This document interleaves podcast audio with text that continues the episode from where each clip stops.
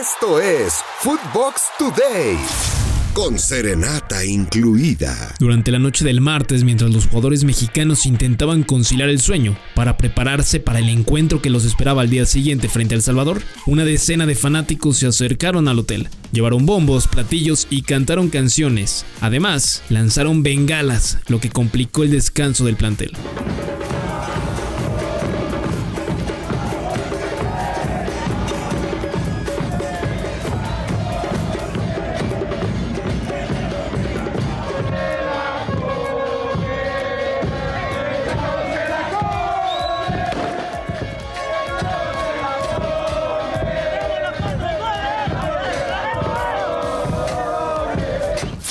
La selección mexicana ya está en El Salvador para jugar su último partido de eliminatoria en esta fecha FIFA y el Tata Martino dejó entrever en la conferencia de prensa que podría haber cambios importantes en el 11 titular. El otro tuvo una lesión muy importante jugando en la Premier, con lo cual ese tipo de contingencias para cualquier jugador de fútbol sabemos que se dan y no tiene exclusivamente que ver con jugar en El Salvador o jugar una eliminatoria de Centroamérica o jugar cualquier liga de, de Europa. Entonces nosotros citamos jugadores con la idea de que jueguen, no con la idea de, ponerlos a un costado si el partido es exigente, todo lo contrario. Pero sí atendemos otro tema que es el físico. Y en el físico este, y la continuidad de partidos y las cercanías de, los mismos, hay que tener en cuenta, si uno piensa exclusivamente en selección, en seis días se juegan tres partidos, más, más el viaje que han tenido para llegar acá, más este, la participación en sus clubes. Entonces sí se tiene en cuenta eso.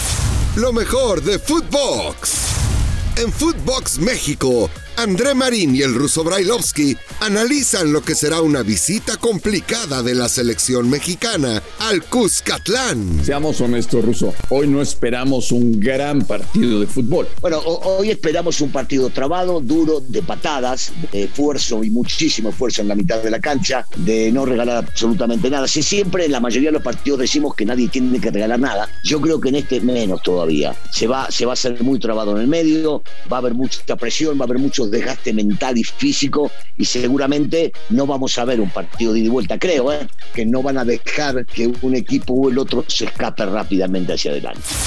En Footbox USA tenemos todos los detalles del Estados Unidos-Costa Rica. Día importantísimo para Team USA, no se vale perder. Y menos en casa cuando se trata de una eliminatoria mundialista. Si tú aspiras a clasificar, por lo menos ganando todos los partidos que vas a llevar a casa, eh, tienes grandes aspiraciones para hacerlo, para tener esa plaza en la próxima Copa del Mundo. Y acá tendría que volver a lo que presentó ante Jamaica con la excepción de Weston McKenney tres invitados al Mundial y un cristiano de récord. Dinamarca se convirtió en el tercer equipo clasificado para Qatar 2022 tras el anfitrión y Alemania. Por su parte, Cristiano Ronaldo conquistó un nuevo récord al llegar a 10 hat-tricks con Portugal, convirtiéndose en el primer futbolista en conseguirlo con su selección.